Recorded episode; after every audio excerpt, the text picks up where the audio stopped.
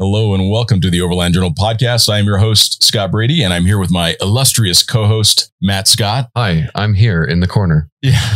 and we and we are not only at the Overland Expo West, but we are in, because of the gracious consideration of Mike McMod, we are in his beautiful Earth Roamer L T I, uh, beautiful vehicle, and it gives us the chance to have a little more space. So we're recording it here at the event, and we have Duncan Barber with us, and Duncan is someone who I have looked up to for well over a decade since I heard his story and I learned about his involvement with the Camel Trophy. Um, he's known as one of the true gentlemen within the space. I've never heard a ill word spoken about him because he's really built a reputation of not only experience, but global travel. Duncan was the global event coordinator for the Camel Trophy, and now he's part of the seven P team, and he has literally launched vehicles like the Jeep Wrangler in Africa and other events around the world, traveled around the world. Duncan, thank you so much for being on the podcast. Thank you very much, Scott. Uh, that um, the introduction is way, way beyond what uh, what I would expect, and um, I, I feel very honored that you say that sort of thing. Yes. I mean, yeah. We can start over and be more insulting. Yeah, well, no, please. I'm, I'm more used to the insults, please. Nobody says those sort of things.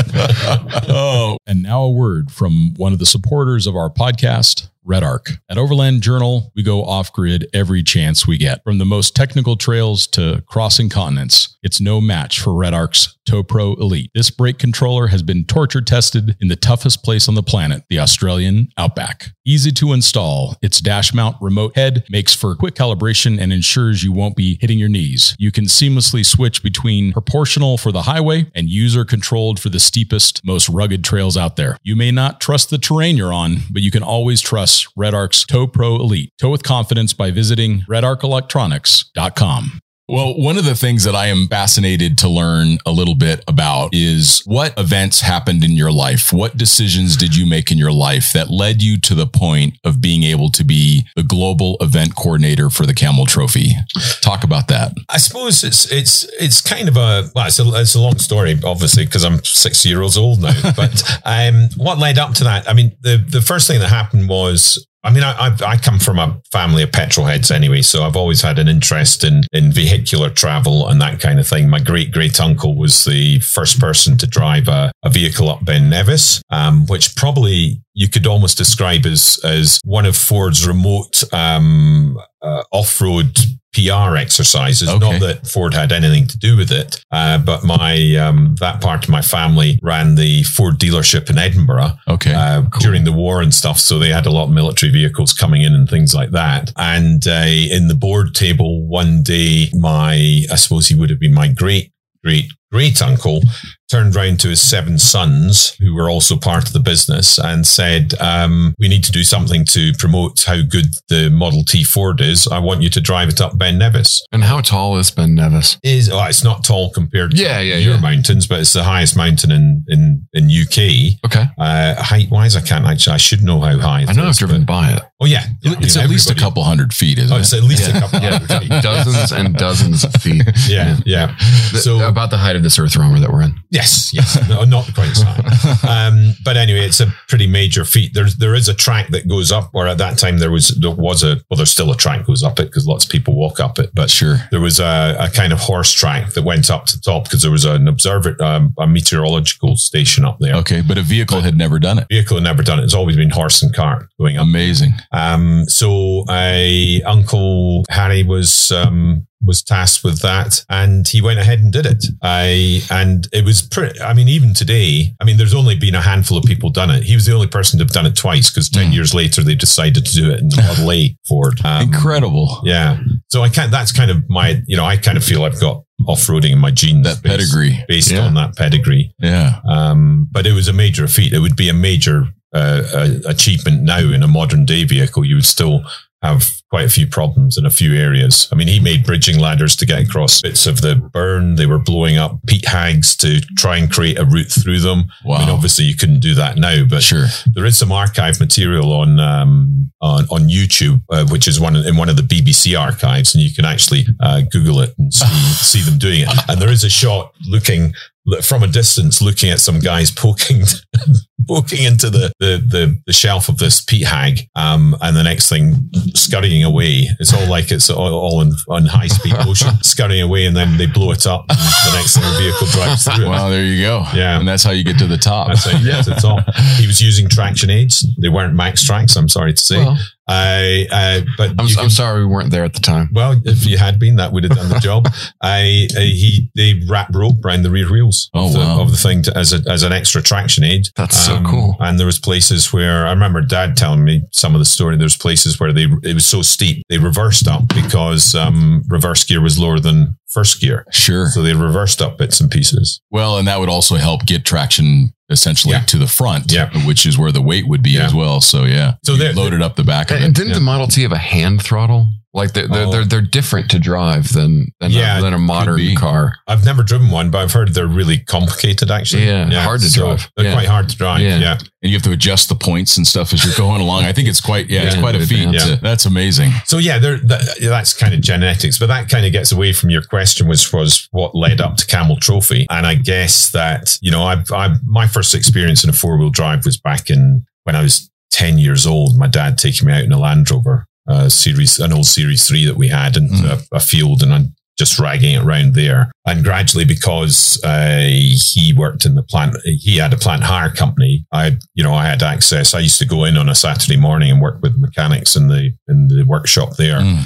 Doing all the, you know, kind of grotty jobs, scraping rust off chassis and power washing things. But I, I had access to seeing them rebuilding engines, and we were putting tracks on machines and all sorts. So, uh, and as an aside of that, I was able to drive whatever was in the, the yard at the time. Mm. You know, that's where, you know, a lot of that driving experience came from. Then moved on to working on farms and driving tractors, anything up to, you know, combine harvesters, pea viners, that sort of thing. And it wasn't until, I mean, you know, I was doing off-roading in my job, but I mean, the U K isn't a big place to go off-roading, especially in Scotland, because all the land is private. So we don't have access to the kind of amazing spaces and, and drives that you guys can go on in the, mm. in the U S. We just don't have that in the U K. Don't you have like a green lane? Well, there's green lane stuff in, in England, mm. and but not in not, but in, not in Scotland. Yeah, interesting. No. In fact, the last one, which was the um, Kodiak Pass, which was an old part of uh, General Wade's military roads, that was eventually closed down. And I think my brother was one of the last people to drive drive that. Wow. And there's really nothing left mm. left to do, and, and, unless it's on private land. Um, but nineteen eighty-five, I saw an advert in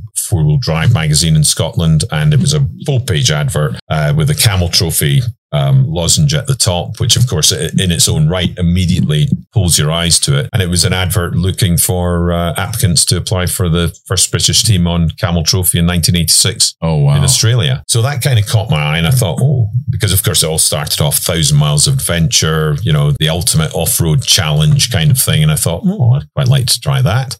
So I applied for it and was lucky enough to get chosen to be one of the final, uh, well, not the final one, but I got down to the last, I think it was about forty of us. Mm. And the information came back. All they gave you was a map reference. You have to be at this map reference at this time on this date. Um, That's and, so cool. Yeah, that was it. And I remember uh, I mentioned it to a farming friend of mine, a guy who um, I used to service for in his rally car, and I knew the family. They're a big farming family in East Lothian. And I said, oh, I've got, I've, I'm, I'm heading off to this thing called Camel Trophy. And he said, what, you, you mean the selection thing? I went, yeah. He said, I applied for it. Well, he hadn't applied for it. His wife had applied for it for him. and um, and so off we headed. We headed to that together. How and, fun. And actually that was for the eighty-six event. And actually Ronnie and I, I found out afterwards when I was working on the event that they were looking at Ronnie and I as quite a strong team. Sure. And we both got down to the last six, but never made the cut uh. as the final two members or the two standby members of the team. Sure. And it wasn't until many years later when I actually was working for Camel Trophy that I found out that part of the reason was that they felt that they couldn't, from an advertising and P R perspective, they couldn't have two Scotsmen in the British team. Well, yeah, that was that was a different time even yeah, then. Yeah, yeah. So interesting. So that's kind of how I ended up on Trophy. I was a finalist for the British team three three years on the trot, each time getting down to the last the last cut of six. Sure. And eventually I kind of said, well, you know, three times, if I can't get into the team now, I'm, I, I don't think I'm going to get that far. I knew they would keep it asking me back if I wanted to sure. apply. Um, but I felt, no, it's time for me to step down and let someone else have that mm. chance. Cause that's the way I looked at it. I said, well, if I'm getting, if I'm getting this far, but not making the final cut, then someone else might be able to make that and actually get in. So sure. And I said to them, you know, I'll, I'll step back from this, but if you ever need any help with, you know, selections or training or anything like that, because by this time I've been through three rounds of training with Land Rover and all the guys there. And sure, obviously been learning more and more about the basics of, of driving properly off-road. And I thought, well, you know, I think I'd have value for them as a, as part of the selection process. What was your first job? What did they hire you to do first? Well, I mean, after, after that, I, I ended up um, heading out to South America. I went out to the Middle East first and then South America, working for a company called Exodus Expeditions. And I was driving a, an overland truck for them. Actually, probably what you could describe as the first overland vehicles like this. Mm. So it was a Bedford truck, probably about ten, twelve ton rated. It had a big box on the back, but really primitive compared to what we're sitting in today. Sure. Uh, big box on the back with bench seats, windows like this. Um, there was, uh, up above, there was, um, kind of just hanging nets for soft stuff. And under each of the seats, each passenger had some room to put their bag and their belongings. And then the other boxes were taken up with dried goods for, for food. Sure. Um, when you went outside the truck, uh, at the front of the, the main passenger compartment, or maybe I should call it the habitat, uh-huh. as we do, I, it had a, what we call the dog box that was full of tents, um, which the, well, the crew, the people on the truck were, were using to, to sleep in. And then we went to the side. There was also a water tank there, which proved very useful once when we were getting shot at, um, down a nasty track in somewhere in Argentina, or it might be in Venezuela. It's going back a long time.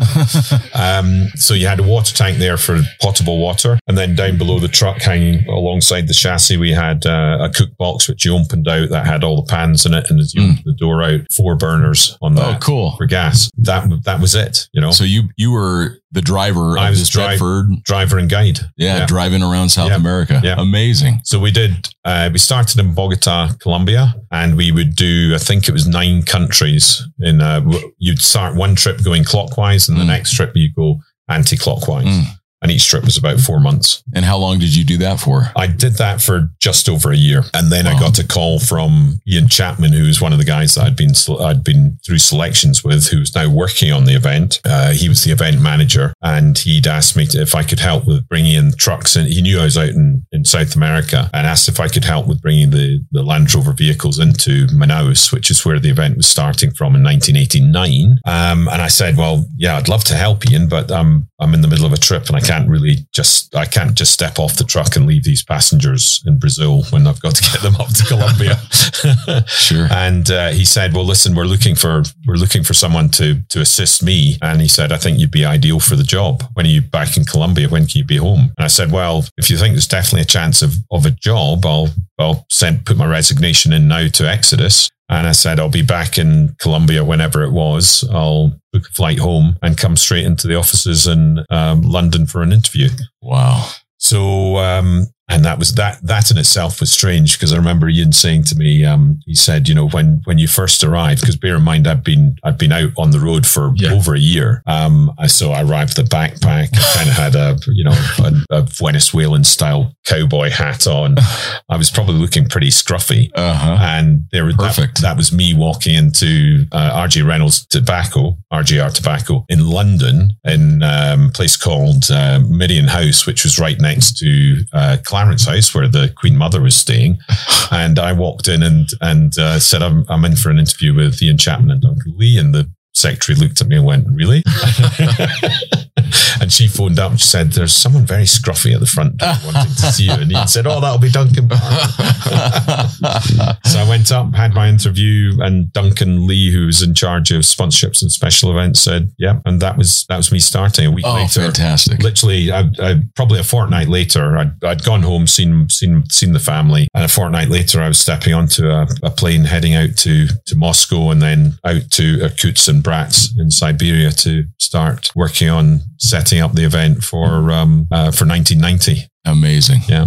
And there was mentions of K G B at that event. Yeah, well, yes, because we, that was right at the start of per, the whole perestroika and glasnost thing happening in, in Russia, um, or the Soviet Union as it was at that time, because mm. we kind of, uh, as we the event progressed, we went through that whole cusp. It was a difficult event to set up as well, because the Russians obviously saw us coming in as an American tobacco company. Mm. There was dollar signs there for them. Um, and we clearly had money to spend to set the event up. It was mm. the first motorsport event ever to, to happen there. We were bringing journalists from all around the world, which was completely alien to, to the Soviet Union as well. Uh, we were bringing all our own comms equipment. Uh, mm. satellite uh, communication stuff, radios. So naturally there was quite a big interest from the K G B, and we know for a fact that um, there was there were K G B people assigned that were there with us, although nobody ever said, you know, so and so, you know, Yuri there is from the K G B, but yeah, you, you would knew, expect it. Yeah, you knew because he was packing a gun, and you know,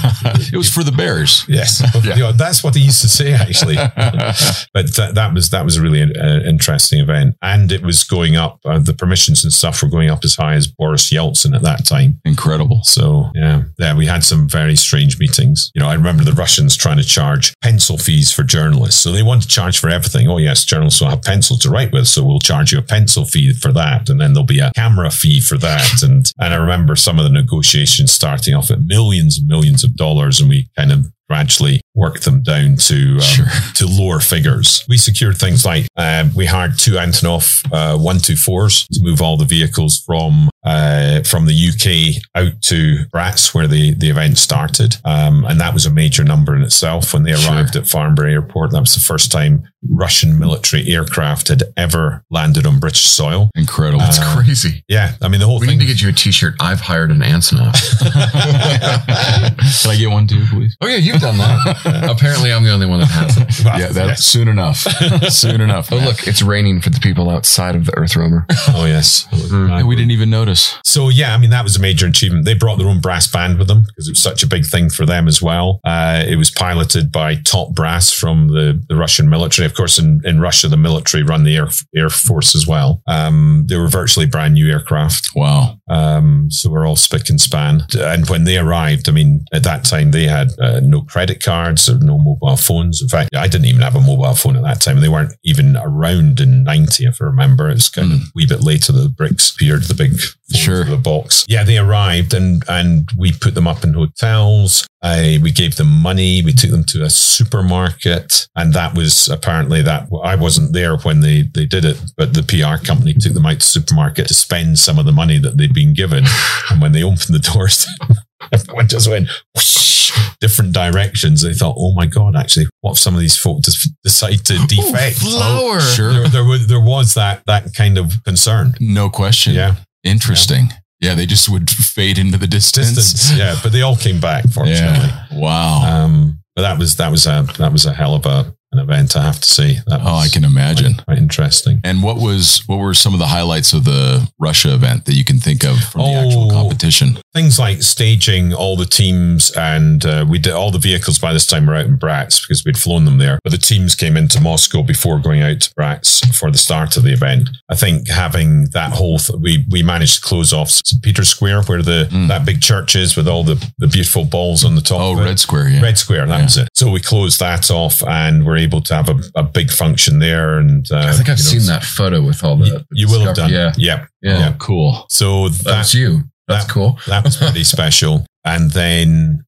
as far as dramatic starts, it wasn't quite the same as likes of Tanzania, where we drove for two hours out of the, the city, and the, the roads were just lined with, they reckon there was millions of people lining the roads as we drove out of the, the, the city for the Dar es Salaam for the uh, start of the event. Oh, wow. Um, but Russia was just, no one kind of ever dreamed that you could go and do that in Russia at that time. So from a, an event organization perspective, that mm. was that was pretty incredible. Especially when you think it was just, it was, you know, it was quite a really small core group doing it all. mm. and setting it up. And what area of Siberia was that? Well, that was Eastern Siberia, I think okay. it was. So we went out, flew out to Bratsk, and then we basically went, it was Lake Baikal, basically. Oh, Lake Baikal. Yeah, sure. So we we started in Bratsk and basically worked our way around Lake, Lake Baikal to Irkutsk. Yeah, so. And then you flew them back out of Irkutsk. And then we flew them back out of Irkutsk. And you would have had to have taken the ferries of cross, across the, the river Aldan at that point. I know. Well, we never actually, that we didn't go that way. I think okay. we, we took the southern, it's a long time ago now, we took sure. the southern route ar- around okay. Baikal, and it kind of followed existing tracks. And okay. then we used a lot of the, the old kind of gulag roads that had mm. been built by prisoners of war. Mm. So at one point we're driving along tracks where, you know, you could see the remains of the wood that was underneath there. And, and part of that was really difficult because normally nobody drives in those areas because they're called winter roads because they're all frozen in the winter. You can travel them, but come the summer, they're not great. I mean, we did spend two days driving a river at one point uh, to try and avoid a section that was that was almost impassable. But true Camel Trophy style, we always managed to find a route around the most difficult bits. So that, that yeah, I mean, that was that was quite good. You know, there's pictures of long streams of Camel Trophy vehicles going down a river with people sitting on the bonnet, spotting the big rocks and things underneath the water. So, like, you just couldn't do that now. No, oh, uh, absolutely. And it's fact, crazy. It's just like perfect timing, perfect place. Yeah, yeah. And in fact, you know, recently I had a question posed for me, posed to me by a manufacturer, which was if you were to run a Camel Trophy event now or in twenty twenty-two, for instance, what would it look like? Mm. So you think back to all those classic pictures on Trophy and the things that made it look spectacular, like, you know, vehicles uh, on a side slope with a, you know, a big banking on, on one side and everybody hanging off the side of them to try and keep them on four wheels.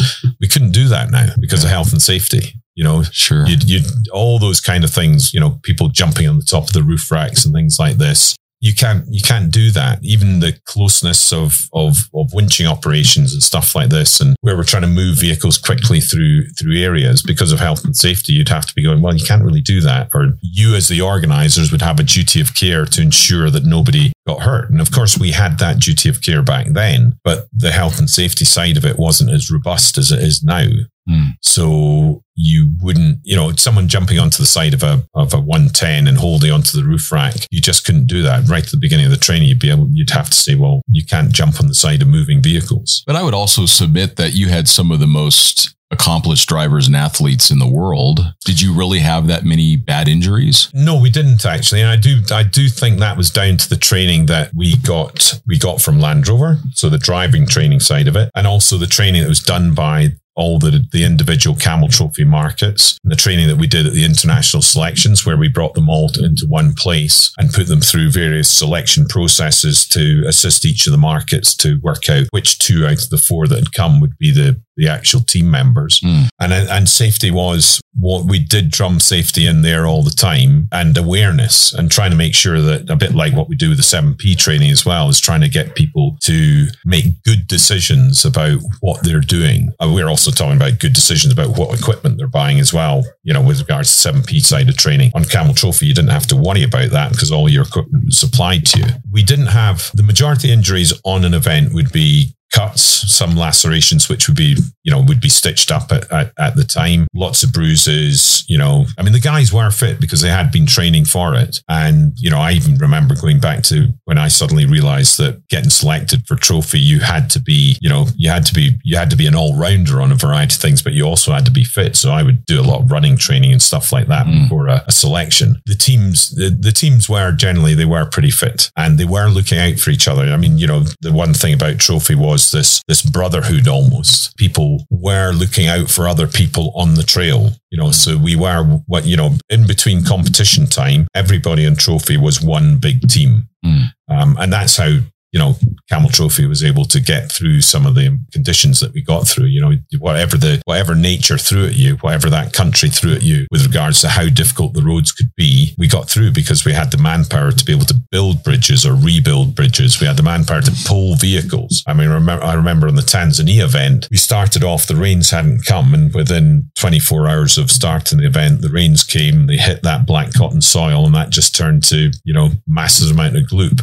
Mm. And I remember on this, I think it was the second or third day of the event, we were going through a section where there was no, there was nowhere to put winches out to, you know, no proper anchor points. The ground was really too heavy and thick to be build, digging ground anchors in. And plus you would be doing it all the time anyway. We didn't have the likes of, you know, the pole pals or anything like that. Although I think the U S team carried a pole pal. Okay. And I remember coming across Canary Islanders and I saw these feet sticking out the windows because they, they'd been trying to drive through the night. They were absolutely knackered. Am I allowed to say knackered? Yeah. I guess I've yeah. said it now. Yeah. and uh, they, I got up to the car I, and said, said much worse. Have you? Oh, that's good. Um, I got up to the car and I said, what's going on, guys? And they went, oh, well, you know, we're a bit tired and we can't, there's nowhere to winch to and there's not another vehicle there. I said, but, you know, you've got straps and ropes in the car. Well, what, what can we do with them? I said, you're going to pull it. And that's what I did. I, I got, I, you know, all the, there was quite a few teams kind of stuck back to back and I got, I rallied them all together and I said, right, the only way through this is you're going to have to pull your cars. And that's what they did. Amazing. So, you know, and, and, but that was at the beginning of the event. By the end of that event, you know, we went from the, all these fresh looking, fairly pale looking folk who had not been in a jungle environment like that. And by the end of the three weeks of that event, when you came out at the other end in Burundi at Bujumbura, they were, they looked completely different. The transformation was, was amazing. You had a really cohesive group, mm. a team. And, you know, further on, they wouldn't have thought twice about, oh, we'll just get those, those ropes out and we'll just pull these vehicles through this. Oxen. Yeah, they, they were oxen, exactly. Camel Trophy oxen. Matt, there's got to be some questions burning in your mind after loving the Camel Trophy. Yeah, I mean, uh, how did you choose the route for, for that? I mean, you know, Camel Trophy was, I was alive, but very, very little. Barely. Very young. very, very young. So a lot of it for me, I never got to like follow it necessarily. Yeah. You know, I was more like G four that I could follow yeah. and, and that kind of stuff. So when you're going to a country like, let's say Tanzania, mm. what did you look for? I mean, were you going on roads where you, you know, cross country, you know, no road travel? Like what, what were the objectives? How were you well, planning that? I mean, obviously, you know, it, it was a P R event for, you know, originally for cigarettes, then laterally after nineteen ninety-two, when they went through the whole trademark diversification thing because of the ban on cigarette advertising in Europe. Uh, it was an, an event to promote Camel Trophy watches, adventure wear, boots, bags, clothing, et cetera. Adventure watches. Adventure watches. Named by cigarettes. Yes, I know. I know. But they were quite clever in what they what they did because they knew the Camel Trophy itself. I mean, even when the first event started in nineteen eighty, which was run by R J R Germany, as soon as that Camel Trophy brand came out, as in the lozenge there, came out and that was put on clothes and, and other items, people were desperate to get hold of it because they knew if I have this badge on my, you know, on my t-shirt, people are going to associate me with that great adventure that mm, happened yeah. out there. It was subliminal advertising, obviously, for the, the company. But I, and and some of the people wearing it probably didn't even smoke. I don't know. But certainly, they, there were, there was a hunger for being associated with the lozenge. I, Camel for Trophy the longest lozenge. time, I had no idea that the Camel Trophy was a cigarette thing. I, really? like, I had no idea. Like really? I, I thought it was just like, I don't know, like camel. Like it's like, yeah. like it was in Africa. I was yeah. a kid from the Midwest. Like, I don't know, there's like camels there, right? That's interesting. Yeah. yeah. Yeah. So, so anyway, they, they saw that value in it. Um. Uh, so choosing where the event went, obviously, it had to be a challenging route. The countries themselves had to want, our first point of call when we started thinking about where would we take it would be to phone the, uh, to try and get and go through the tourist side of things, because obviously the promotion of the event would promote the country as well. So you'd go straight into the tourist mm. department of government and try and get to the, whoever was the director or whoever was in charge of tourism. And then it would be a matter of looking at where it looked remote. I mean, quite often it was literally, it was just a map on a desk and, Um, you know, where could we go? You know, that what's looks, gonna, what's, that looks, looks interesting. interesting. What's going to take us three it. weeks? You know, go out and start wrecking the routes. Tanzania, Burundi was actually quite a rushed event because prior to that, we'd been looking at going to India. Mm. Up into uh, the Himalaya type Incredible. area up there, and they went out and did a recce, and it proved just proved to be too busy. Mm. Um, there was just too many people about, and it was difficult to get that feeling of remoteness. Although sure. it is there, of course, it's there, but it just didn't work for the event. So India was kind of knocked on, on the head very quickly. And, and I remember Ian going, going straight, literally he, came out of India back to U K for less than a week and straight out to Tanzania to to look at a route route there. Where did wow. you guys go in Tanzania? We started off in Dar es Salaam and went through the Sulis Game Reserve, and then we went up into another one that kind of headed north, uh, northwest up towards Burundi, and we just kind of kept on going in that direction.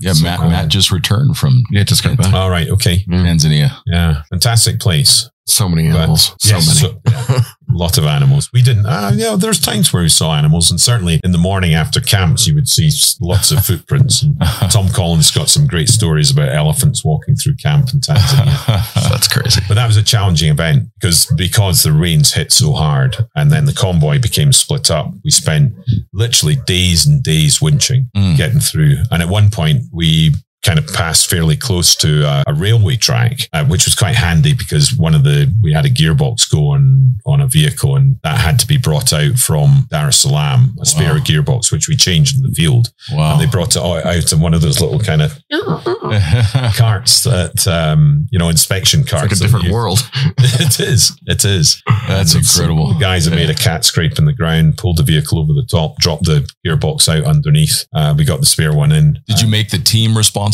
for swapping that out, or did you have technicians there to? We there was always uh, there was a workshop vehicle, mm. um, which Land Rover had certain kit in. You know, we didn't expect to lose a gearbox, otherwise they might have been carrying one with us. But then again, we could always fly one in if if, mm. if we could. But getting helicopters in Tanzania was was a difficult one. And in fact, the last time I saw the helicopter there, he'd come in, I think, dropped Ian Chapman off, who who was well, well in advance of all of us. He'd come in for something, went away again, and then that helicopter flew off and then crashed. So that was quite a close one, you know, from That's the crazy. perspective of losing, a, you know, a, a, a major member of the team. Yes. Where was I going with that one? Oh, the good stories. It was good, good stories. It was just um, a good story. I, so yeah, we got split up completely. Oh yeah, winching. I we were in a big marshy area, but there was a, a railway track running alongside it, and that was really the only place where we could get an anchor point. So everyone kind of pulled themselves up to one side of it. We're hooking onto the the, the ties on the railway. Incredible. And winching themselves along the side. Incredible. And eventually, we got some firmer ground. We were able to carry on driving, but we ended up in a survival situation there.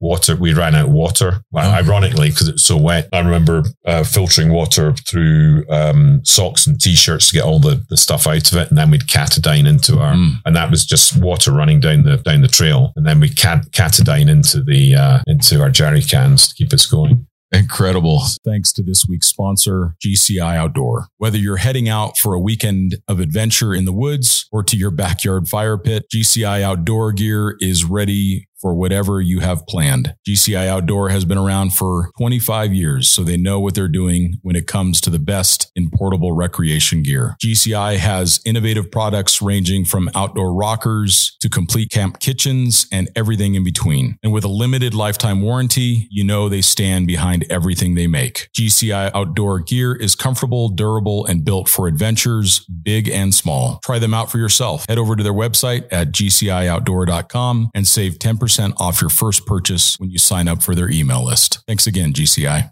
There is a story that I've heard about the Camel Trophy that I'm sure you can verify or not verify or dismiss. There is a, a technique that I heard that was used for a river crossing where you have all the vehicles on one side of the river, mm-hmm. and the river is essentially too deep to drive. Yes. And so they would, they would get a boat, or they would get people to, to get across the river to a big pulley block, and there'd be a huge rope. And then, so the rope would be now through a pulley block on a tree on the other side of the river. And they would hook three or four Land Rovers together. They would connect to the front end of one Land Rover. They'd all haul but away from the river. And that would Hold essentially up. ski the, the Land Rover across to the the other side. And uh, I'd, I'd love to know if that actually happened. Yeah, I don't, it could have done. And certainly that's a technique that you, well, not so much to ski it, but a technique that you could have used to ensure that you got your first vehicle across, because yeah. you're using a much bigger anchor on this side. Yes. Um, but certainly we w- on really deep crossings where there was a risk that you might not get across, or or you're worried about the vehicle beginning to float off down the river, we would certainly have one vehicle going through with a line attached to another mm. one at the back to either pull it back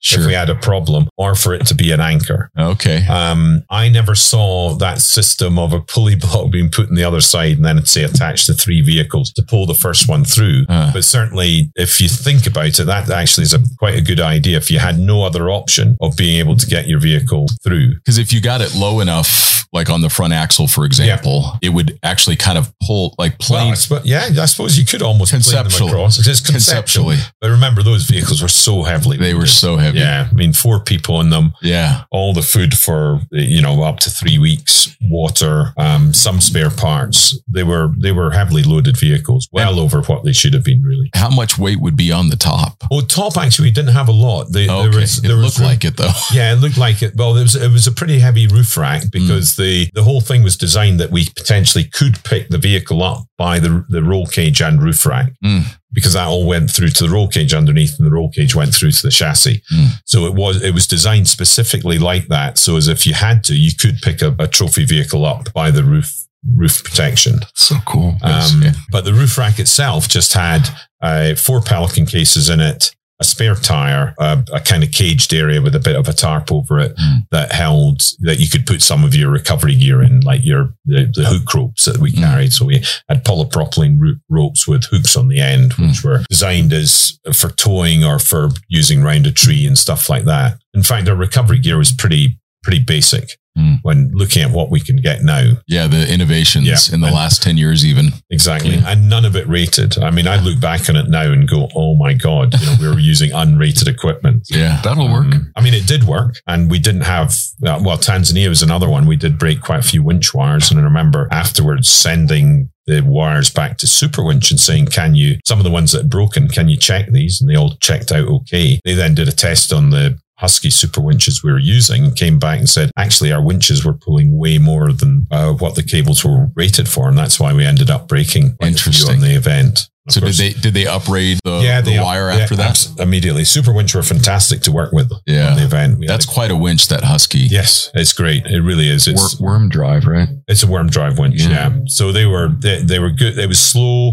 I mean, the you know, previous to that, we'd been using Warn eight two seven fours, which are fantastic as well, but a very fast winch. And actually for what we needed, we, you know, especially with, with so many hands going into so many areas and so many people using the winches, having something slower was really better. Although yeah. at times, you know, I can remember one one section, and it seems to be always going back to Tanzania, Burundi. Uh, we were winching across an area probably one hundred fifty, two hundred meters long. It took us the best part of twenty plus hours to get the whole convoy through there. Incredible. And, you know, the we managed to get the first vehicle across. And as that started moving across, you'd move another one in, attach a winch wire to him.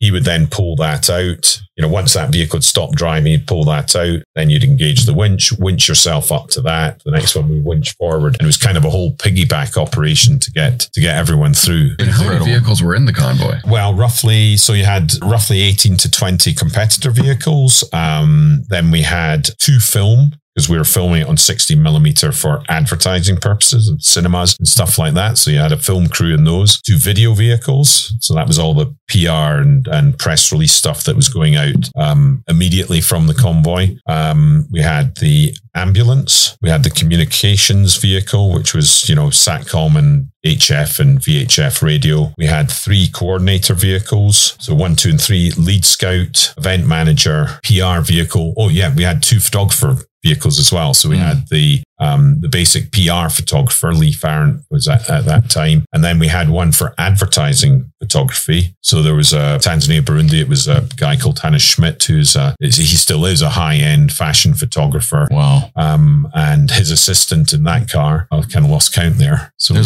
it's, it's, it's some some in the region of twenty-eight gotcha. vehicles. Wow. Oh, and then you'd have your raft unit vehicle if you needed a raft unit. So that was another vehicle. And on later convoys, they had two of those. Wow. So, and then the workshop vehicle, which had the Land Rover mechanics in it. So yeah, I mean, yeah. it was a it Incredible. was a, a big circus. One of the things that's interesting to me is people can get so focused on heavily modifying their vehicles. But when you look at what was accomplished with the Camel Trophy, now it's often said that the Discovery One and vehicles like that were this kind of perfect combination of wheelbase and the way that they designed the body and everything else. They were just very effective from the factory already for yep. technical terrain, but they had essentially changed the springs to take the load. Yep. but not really to lift it, only nope. a little bit. As I understand it, they swapped out to the X C L tires. They fitted safety equipment and yep. winches, and they went on some of the most remote, rugged tracks of the world, basically as a stock vehicle. So the question that I have for you is, what do you see as the most essential changes? If someone goes out and buys a new four-door Jeep Wrangler, or if mm-hmm. they go buy a new four runner, what would you say, these decades of experience you've had tra- traveling around the world, what should people consider, if anything,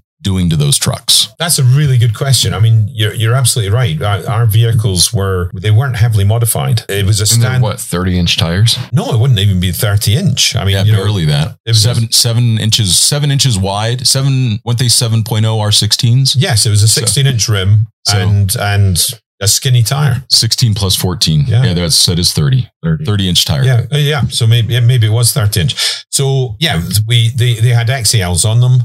They had uh front skid guard for the the steering. Mm. There was no no armor on the axles or anything like that. Standard heavy duty shocks built for a, a normal, you know, heavier duty cycle in the U K on roads and whatever Land Rover would consider someone buying that vehicle would use off-road, which wouldn't be very much. Underbody protection on, on the fuel tanks. Nothing nothing really elsewhere on the, on the vehicle. Um, the roof rack, a roll cage, safety devices roll cage, uh, the bull bar and winch. Hmm. And that was it. A roof rack.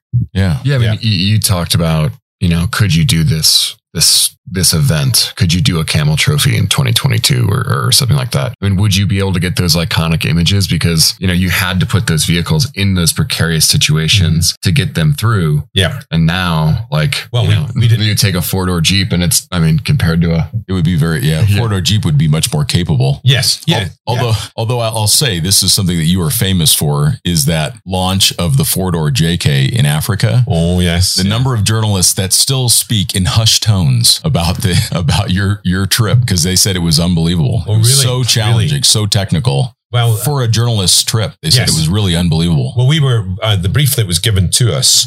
Uh, see, we're disappearing down another rabbit hole here. I like that. Uh, the brief that was given to us was um, we want a Camel Trophy type trip for this pre-production uh, launch of this vehicle. So we went, well, we can give where, you that. Where was it? It was in uh, South Langwa National Park in Zambia, wow. which is a beautiful, beautiful remote area, uh, which is almost, it's almost the same as if when Livingston walked through it. Wow. And, and it's just beautiful. When we started up on the Machenji Escarpment, drove down from there, did some off-roading on the way. They were flown in in private plane, picked the vehicles up straight down to, um, we headed down the, the, the escarpment. We did some off-roading on the way and then headed to a river camp on the Luangwa River, which had been set up, and then that camp moved the next day, and then we got to the uh, game lodge where we then did more. Well, we off-roaded all the way down. Yeah. It was amazing. It was amazing, and yes, it was it was challenging, and we had some instances, and um, yeah. But that's but that's what they wanted. They wanted a you know a tough event. So launch. I guess to answer your question, that if the if the O E M has enough fortitude to mm. ask the question, yeah, it can be done. Yeah. And Jeep. Is, as far as I know, Jeep is really the last one to have asked that question. Oh, yes. Yeah. So, I mean, I haven't had another manufacturer ever say that to me. And, yeah. and Jeep were, you know, they, they wanted to prove that that vehicle was good. And I did the previous launch of that vehicle in Argentina, ah. actually, uh, which I know there's, I've run across journalists who were on that trip and they still talk about that one as well. But oh. it was a great trip. I mean, anything in Africa like that is, is just, and I, distra- Man, I distracted sounds- him from that important question. Yes. So okay. like, yeah, uh, if you were to take a four runner or a Wrangler, what would you do? What would you For, recommend as seven P? What would you recommend people consider, if anything at all? Or you just well, say, go see the world. Yeah, it's ready you, to well, go. you know, you know, we're kind of keep it simple. Mm. Team. I mean, look at our own vehicles. None of them are really, really heavily modified. You know, Nick's Rang, uh, Nick's um, Land Rover ninety, for instance. I mean, it's lifted, probably got a two-inch lift on it, maybe. Mm. Uh, he's got different. He's got diff locks on it. Uh, on Trophy, we didn't have any differential locks. There was mm. no, there, there was no slippery differentials in them or anything like that. They were open differential vehicles. You know, when we ran, we were old school, left foot braking. You know, mm-hmm. you want to stop that wheel spinning, use the brake, bit of throttle, off you go, and we still. Teach that technique now. No one so, knows how to do that. I have not heard of that technique. Yeah. So like I've heard of it. Yes. I've done it. Yeah. I yeah. had a D one. Yeah. I just, I, you never hear that stuff anymore. No, you don't because it. you don't have to. You've got traction control. Yeah. Most vehicles have got a diff lock in them. at least one. You know, I think people can go out in the most basic of vehicles. I mean, yes, you have to prepare. You want to make sure, you want to make sure that your running gear is good, you know, and, and you don't need it. And, you know, probably the, the people at the expo would hate me for saying this. You don't need a lot of the jingly janglies that we mm-hmm. see out there. I mean, we see so many trucks coming through and you sometimes think they've just gone through the vendor area with Velcro over them and it's gone, a giant magnet. Giant magnets just trapped everything on. I mean, I'm sure I saw a truck come in the other day towing what looked like a, a, it was a trailer, and it looked like it was a shower unit with a, there was an aircon thing in the top. It was kind of square. I'm sure, I'm sure it was a, a shower unit or a sauna or maybe a Turkish bath. Something like that. But to get does, back, does this Earth Roamer have a Turkish bath? I don't believe so. No. Check, check that door.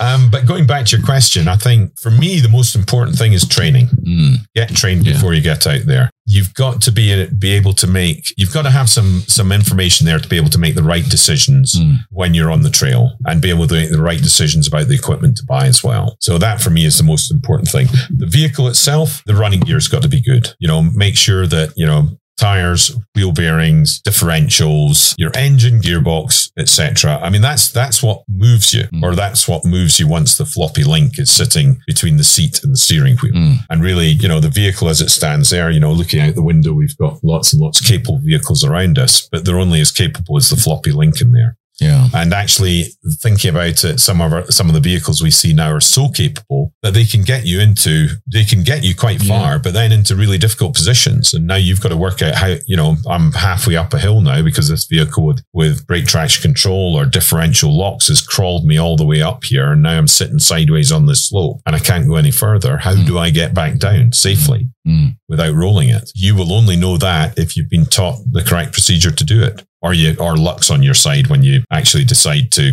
come off the clutch and the brake, and you've forgotten to put in gear, and you career like a toboggan all the way down the slope. And and that is the evidence from Camel Trophy is well-trained individuals in a solid yeah. stock yeah. vehicle on some of the most remote and technical tracks in the world. Yeah. And so that's evidence of that. And then it's also just more reinforcement of the fact that if you can get good training, like what you offer at seven P Overland, then people can do so much more with less. Yeah. They'll, they'll understand what left foot braking is. They'll understand what to do in a failed hill climb. They'll understand what to do when they need to actually put that winch to use in anger to get themselves yes. out of something. We talk about that. Matt and I yeah. talk about that a lot on the podcast. Is that's why we talk a lot about seven P a lot on the podcast, is that people need to get trained, and you're one of the few organizations that has multiple trainers available. That means you've got this broad spectrum mm-hmm. of knowledge. Yeah. I was talking with Nick, your partner in, in the business the other day, and, and And I said, I said, Nick, even though I've done this for so long, I only know five percent of what I want to know. Yeah. Mm-hmm. And so, but if you take a bunch of five percent and add it together and you add yes. it together, yep. you have a very powerful yep. team.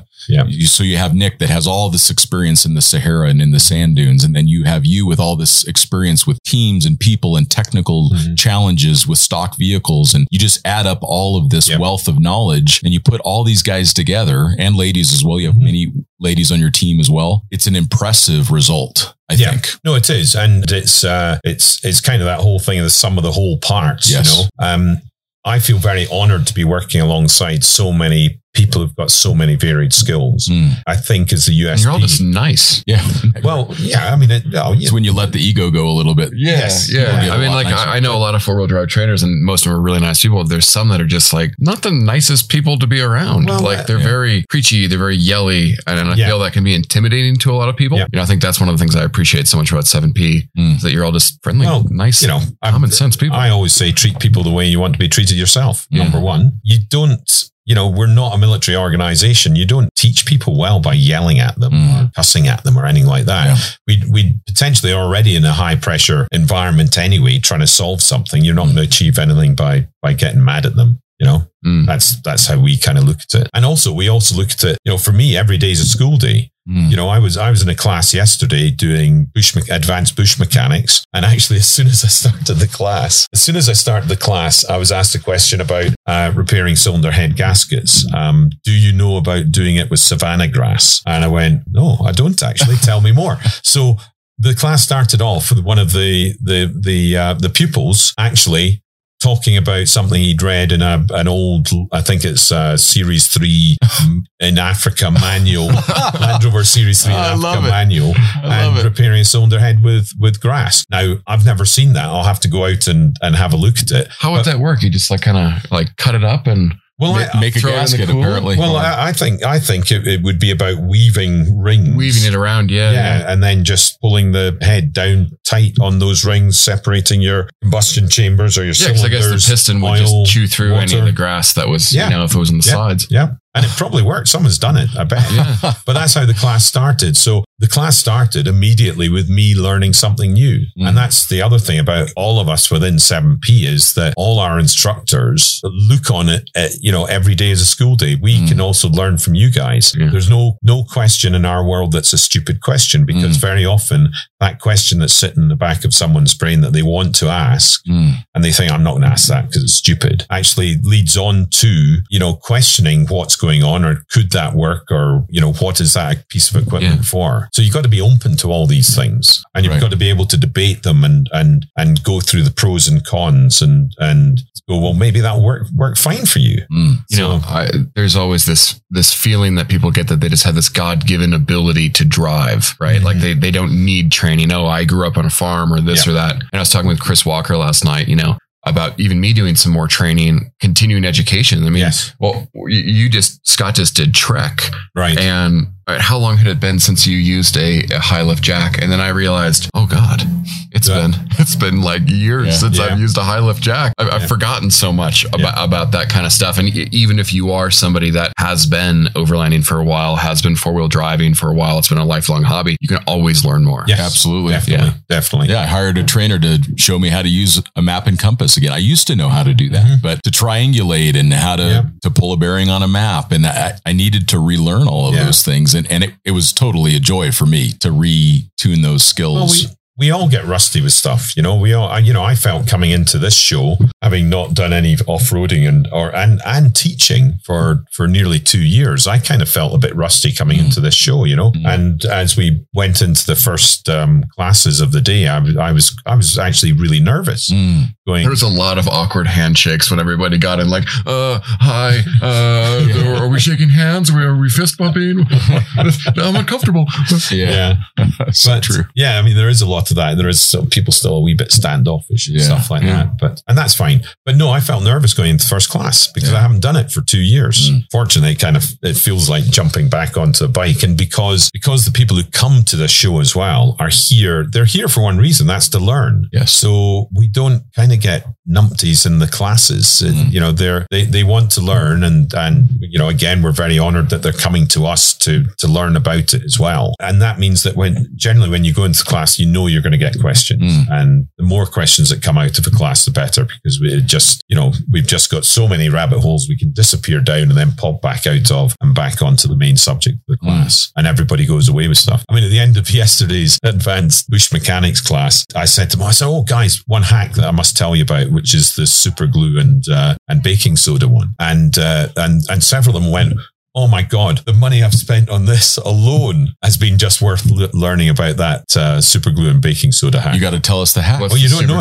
it. Oh, it's, it's, uh, so, you know, sometimes when you use super glue, you go, oh God, I wish I'd fill that space a bit better, or I wish I could build it up. Well, if you take a drop of super glue, the first time I saw it was someone repairing the, the little Uh, nodule that holds the arms on Oakley sunglasses. Okay. All right. You know how that wears, and then finally the, the, the, the leg just falls off. Well, this guy took a drop of super glue onto where that peg was, drops super glue, and then he drops some baking soda on top of it. And then he did it again. And as soon as the baking soda touches it, it goes rock hard. And I mean rock hard. And so he built up, uh, he just built up a little column of super glue and baking soda. And then he filed it down to a peg and clipped his, the leg of his sunglasses back on. Uh, so it, you can build plastic essentially. Yeah, you can build plastic with it. It's, it is absolutely genius. And I said, you know, because we were talking about, you know, what would you put in your kit to go along with your tools. So, you know, we're talking about self-amalgafying uh, electrical tape, um, electrical tie wire, you know, so as you, you know, engineers tie wire that you use for drilling through bolts and mm. holding them in place, uh, cable ties, plastic and stainless steel, uh, gaffer tape. Of course, everybody's got to have gaffer tape in there, all those bits and pieces. And I said, I now carry a, a, a small pill bottle with super glue in it and some of this um, uh, baking soda. Incredible. So oh, now, I, we, I, now we know. Yeah, now you know. Yeah.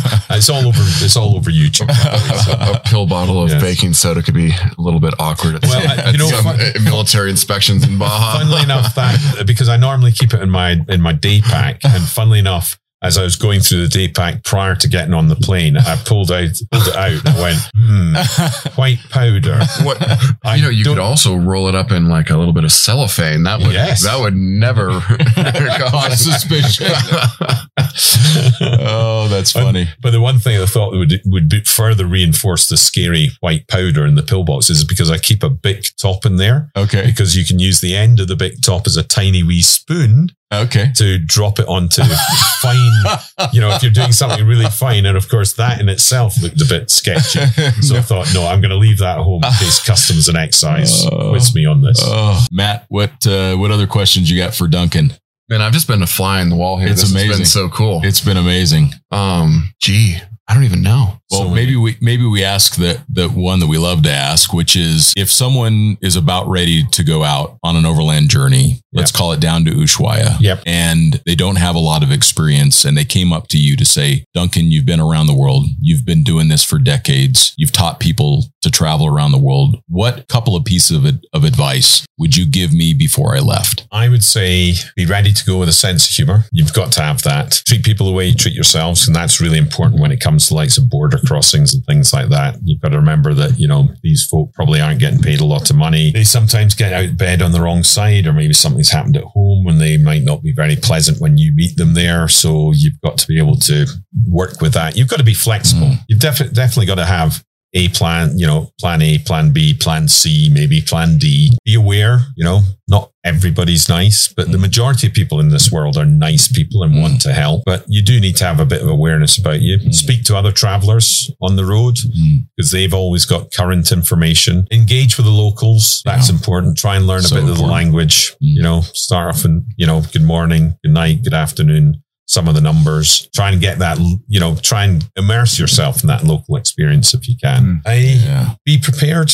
Yeah. Expect the unexpected. Mm. Get trained. Get some training if you can. So true. Yeah, and so true. And learn about your, especially if you're traveling in a vehicle, learn about your vehicle. Mm. Get down to, I've said this quite a lot of times over the last few days, get down to your, to your local garage, you know, who would let you get underneath the vehicle. If you don't have a lot of mechanical knowledge, you know, go and do a service on the vehicle with them. Have a look at bits and pieces underneath. I don't know if you remember this, Duncan, but this was two thousand twelve and we had the Expedition seven trucks. Yes. At the Overland Expo yep. at Mormon Lake. And we were about ready to leave. We were, we were ready to leave. We had already gone down from Prudhoe Bay, but we were ready to head off to Saint John's and start shipping the trucks around the world. And I asked you that question. I said, I said, Duncan, what advice would you give me? We were standing there right in front of the Land Cruisers. And you said, be good with the locals. And you said, make sure that you have a good time. All right. Okay. Those are the two yes, things yeah, that you told yeah. me. And it, and what it made me realize was I had spent so much energy in planning, planning yeah. and so much energy training, all of these things. I had focused so much on execution of a plan that what I really needed to hear at that moment. And that's what you told me. And it's probably because you knew that you, you knew me well enough that you said, make sure you have a good time. Mm-hmm. Yeah. Make sure you stop and, like they say, smell the roses yeah. or take a look at that sunset and, and yeah. enjoy, enjoy the adventure. And I, I was very grateful for that advice because it was something that I needed to hear yeah. at the time. Yeah. You had a lot of responsibility on that trip. Yeah. And you do get bogged down with the planning. Mm-hmm. I think even on solo travelers heading out can get bogged down in the planning of mm-hmm. it and wondering, you know, how are we going to manage this? How are we going to manage that? Sometimes you just got to go with the flow of what's happening and, yeah. and, I think sometimes people trail. can overplan. Yes. You know? Yeah. Oh, and, yeah. and I definitely did. And, and, and I just remember you just saying, you, I think you put your hand on my shoulder and you're like, Scotty, just remember to have Go a good have time. Have some fun. Yeah. Have a good time. Yeah. yeah. And that's, you certainly looked like you had, a, you had we fun did. on that. Yeah. Trip. It was, was an amazing adventure. It was an amazing journey for sure. And I'm, I'm so grateful for it. And we are, we're so grateful for you having been on the podcast. We could, ha- I think we could have about eleven seven yes, more, we could. more podcasts. Let's do this again next year. Yeah. yeah. Well, always yeah. happy to do that. No, it's been great fun. And it's, uh, you know, again, it's, it's just fantastic to be able to um, take my experiences, and hopefully, mm. you know, through the podcast, people are going to listen to this, and A, they'll, they'll think about Camel Trophy. And by the way, there's a great book just been produced. Yeah, yes. Nick Dimbleby. Nick Dimbleby. Yeah. yeah. Yes. Yeah. Ours so, should be at the office by the time we get back, I think. That's awesome. So, yeah. I can't so wait for it. I, I actually helped, uh, Nick sent me the proof of it, and I kind of did the bit from, Uh, or, or read through and added more detail and corrected a few things mm. from nineteen eighty-six, eighty-five, eighty-five, eighty-six on to ninety-four, ninety-five, which is kind of when I left the event. And I put in touch with some of the, the old competitors like Beppe Guillini, who I'm hoping to bring to the Overland Expo wow. next year, who uh, was on the eighty-five event. Um, wow. And also Beppe stands in two camps because he's a four-wheel drive expert, but he's also a motorcycling expert, mm. having done, he's got the world record for having competed in the most uh, African safari, most African safari rally um, on bike, and having Amazing. done ten Dakars. Incredible. Back in ten. Incredible. Back in the day when it was mapped. Does he compass. still have knees? Uh, yes, he does. Yeah, and he's still in, he's still instructing. He does a lot. He's a he's a kind of brand ambassador, and he works for Ducati. Well, he oh. also runs his own company, but he helps the development of the um, overland bikes. You yeah. know, this, well, there's that bikes. new one that's coming out from Ducati. Did you see that? Yes, I did. I saw the yeah. tease. That looks really interesting. So Beppe would have been heavily involved in, in developing that bike. It looks good. Yeah. It looks like a Dakar bike. And wh- what's the name of Nick's new book? Uh, I, I think something about, yeah, it has uh, Camel Trophy in the so title. It's got Camel Trophy in the title. Um, Is it Camel Trophy Through the Years? Might be. Yeah. Or is that just... We'll put that in the show notes just to make sure that people can look it up. It will go yeah. here. Yeah, no, yeah. exactly. We'll, yeah, we'll put it on a title right about there. there. Um, it's certainly got Camel Trophy in the title. Yes, it does. But it, it's out now. I think you can pre-order it on, on Amazon. But it's got a whole load of photos in it, which have never been seen before. I mean, I found stuff in kind of my archives of, of things that I picked up when I was at Camel, which aren't even... I doubt the, the I don't even think that the negatives... still exists for them. Wow. So I sent them down to, to Nick. So there's a whole load of unseen photos there. Oh man, I can't unheard stories, because Nick's interviewed a lot of the, the older competitors. Mm. Um, or not the older competitors, you know, sure, people who haven't been interviewed, and including interviews with people like um, Duncan Lee, who is my boss boss at at, uh, at Camel Trophy, who is looking after Formula One and Camel Trophy. So incredible, some behind the scenes stories from there. Mm. How do people find out more about you, Duncan, and how do people find out more about seven P Overland? Our website, basically, just uh, seven p dot io, or just Google seven P um, Overland. Uh, the information will come up there. I, I think we're we're revamping quite a lot of the, the website at the moment, um, but any inf- information on our trips and our training and stuff like that are there. Um, you know, from a training perspective, we do anything from really basic to advanced. We can tailor make training for, for people or companies. Um, same with holidays and stuff like that, mm. or, or expedition style trips. So yeah, the information's there, or just if you're listening to us here and we're out and out, yeah, out on this, exactly. at the show. Um, exactly. But yeah, that's the best way to. And then how do people find out more about you? Do you, do you have an Instagram, or are you a much wiser soul than I am and not have one? Yeah, I, I, I am on Instagram, but I haven't kind kind of worked out how to use it properly yet. Good for I, you. I do. I Good do. More I do, reason he's more yes. reasons he's awesome. I do. Uh, I do Twitter, and it's uh, just. I think my Twitter handle is just Duncan Barber. Okay. Uh, it's usually quite often. It's my the view from my office today is. I love it. I, I think I the last it. one was um, a picture out, out of a caterpillar D four as we're making the track. The oh, track that's here. good. That's good. So, um, yeah, I do Twitter stuff, and obviously some of that's film related, and sure. some of that's um, off-road related. But yeah. I'm not. Yeah, it's finding time. So we found do. someone at Overland Expo that is not on Instagram.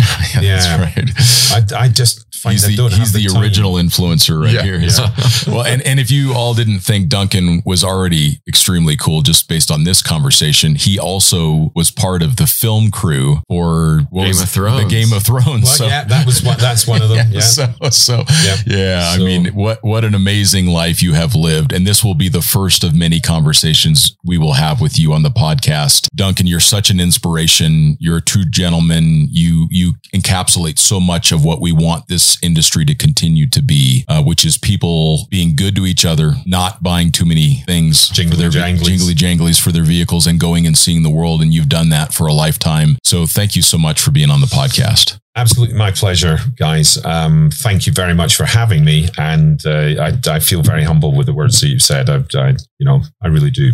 Thank and, you. And I just want folk to go out there, have fun, be trained, make yeah. good decisions as to what you're doing and have fun. There you go. Yeah. Thank you for that. You're most welcome. Thank you.